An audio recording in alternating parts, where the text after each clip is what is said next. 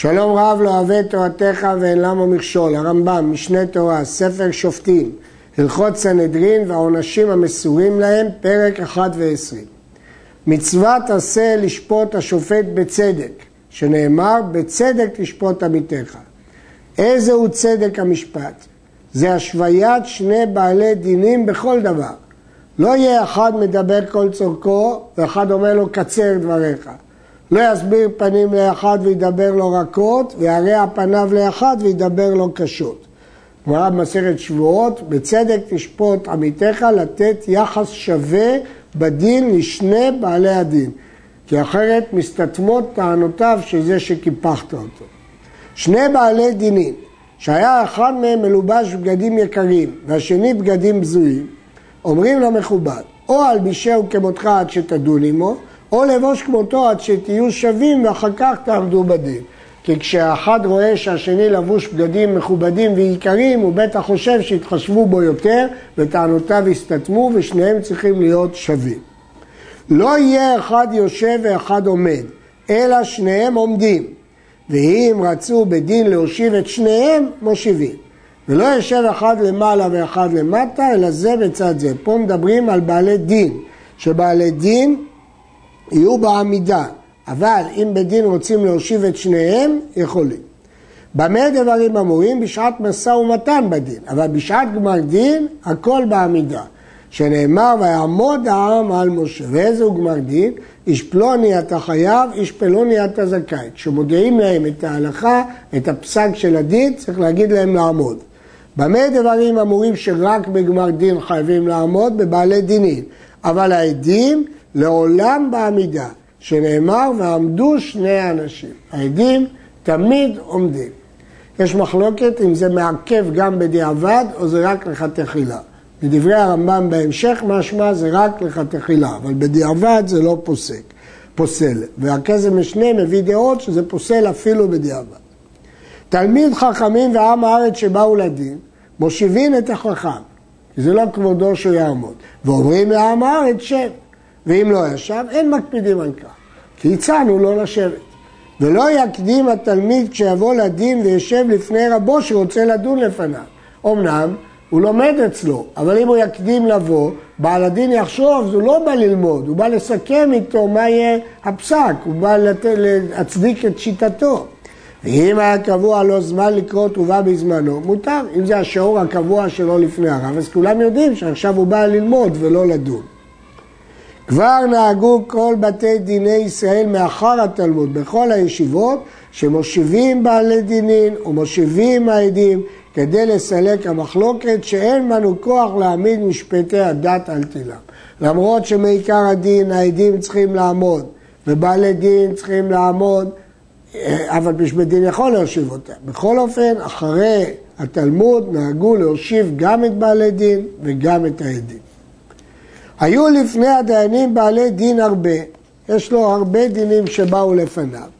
מקדימים את דין היתום לדין האלמנה, שנאמר, שפטו יתום, ריבו אלמנה. ודין האלמנה קודם לדין תלמיד חכמים. ודין תלמיד חכמים קודם לדין עם הארץ. גמרא במסכת שבועות, חברנו עמית בתורה ובמצוות, כלומר, תדונו את הדין שלו לפני שאתם דנים את הדין של עם הארץ. ודין תלמיד חכמים קודם לדין עם הארץ, ודין האישה קודם לדין האיש. שבושת האישה מרובה, שכולם יראו אותה שהיא ממתינה בבית הדין, אה, היא מתביישת. אסור לדיין לשמוע דברי אחד מבעלי דינים קודם שיבוא חברו, או שלא בפני חברו, אפילו דבר אחד. אסור, שנאמר שמוע בין אחיכם. הגמרא בסנהדרין, שמוע בין אחיכם ושבתם צדק, אזהרה לבית דין שלא ישמע דברי בעל דין קודם חברו, בין אחיכם, רק כששניהם עומדים. וכל השומע מאחד לפני שבא השני, עובר בלא תעשה, שנאמר לא תישא שם עכשיו. מדוע? כי כשאדם שומע אחד קודם, דעתו נוטה אליו, ואחר כך כשיבוא השני, כבר יהיה לו פחות משקל. וכל השומע מאחד עובר בלא תעשה, שנאמר לא תישא שם עכשיו. זה גם מעשה שמוע בין אחיכם וגם לאו שם אשר. ובכלל לאו זה אזהרה למקבל לשון הרע, הוא מספר לשון הרע ומעיד עדות שקר. גם את זה למדו מלא תישא. איך? לא תישא שם השווא, לא תקבל לשון הרע, ולא תישא דרשו לא תשיא, קרי וכתיב, כלומר לא תספר לשון הרע. לכן זה גם על מקבל וגם על מספר. וכמובן מי שמעיד עדות שקר שזה שמועת שווא. וכן בעל דין מוזר שלא ישמיע דבריו לדיינים קודם שיבוא חברו. זה לא רק איסור על הדיינים מדין שמוע בין אחיכם ולא תישא שם השווא, זה גם איסור על הבעל דין. מנין? גם על זה וכיוצא בו נאמר מדבר שקר תרחק. כשאתה מדבר לפני חברך אתה גורם לשקר. לא יהיה הדיין שומע מפי התורגמן אלא אם כן היה מכיר לשון בעלי דינים ושומע טענותיהם ואינו מהיר בלשונם כדי להשיב להם, יעמיד תורגמן להודיע אותם פסק הדין ומאיזה טעם חייב זה וזיכה זה. לגבי שמיעת הטענות אי אפשר לשמוע מתורגמן, צריך לשמוע בעצמו, אבל לגבי לדבר איתם הוא יכול להעמיד תורגמן.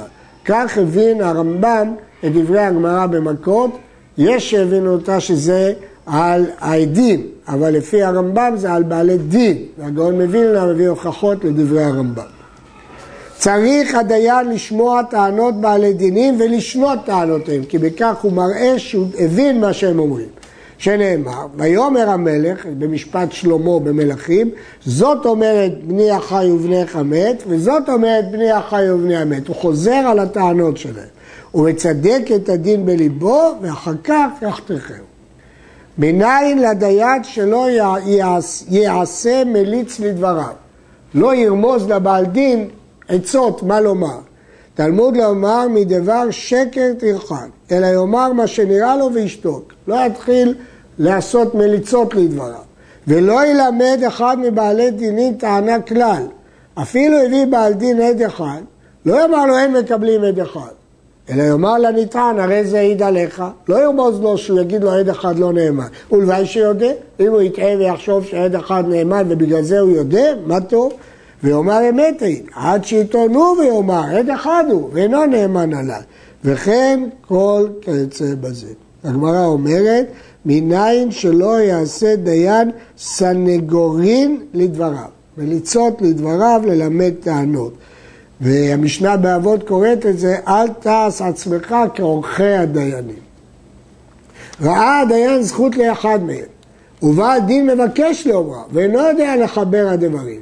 או שראה אותו מצטער להציל עצמו בטענת אמת, ומפני החמה והכעס נסתלקה ממנו, או נשתבש מפני הסכלות. הרי זה מותר לסעדו מעט, ולהבינו תחילת הדבר, משום פתח פיך לאילם. וצריך להתיישב בדבר זה הרבה שלא יהיה כעורכי הדיינים. כלומר מצד אחד אסור ללמד אותו בטענות, מצד שני אם אתה רואה שהוא, אה, יש לו טענה אבל הוא קצת פוחד, הוא קצת דואג וכדומה, פה מותר לפתוח, לפתוח לו כגון זה, פתח פיך להילם, אבל הוא צריך לשים לב מתי לומר ומתי לא לומר. גמרא אומרת רב הונא, כנחזה זכו לברנש בדין הגמרא בירושלמי, ולא הווה ידע, הרי פתח להם משום פתח פיך לאילם. עד כאן.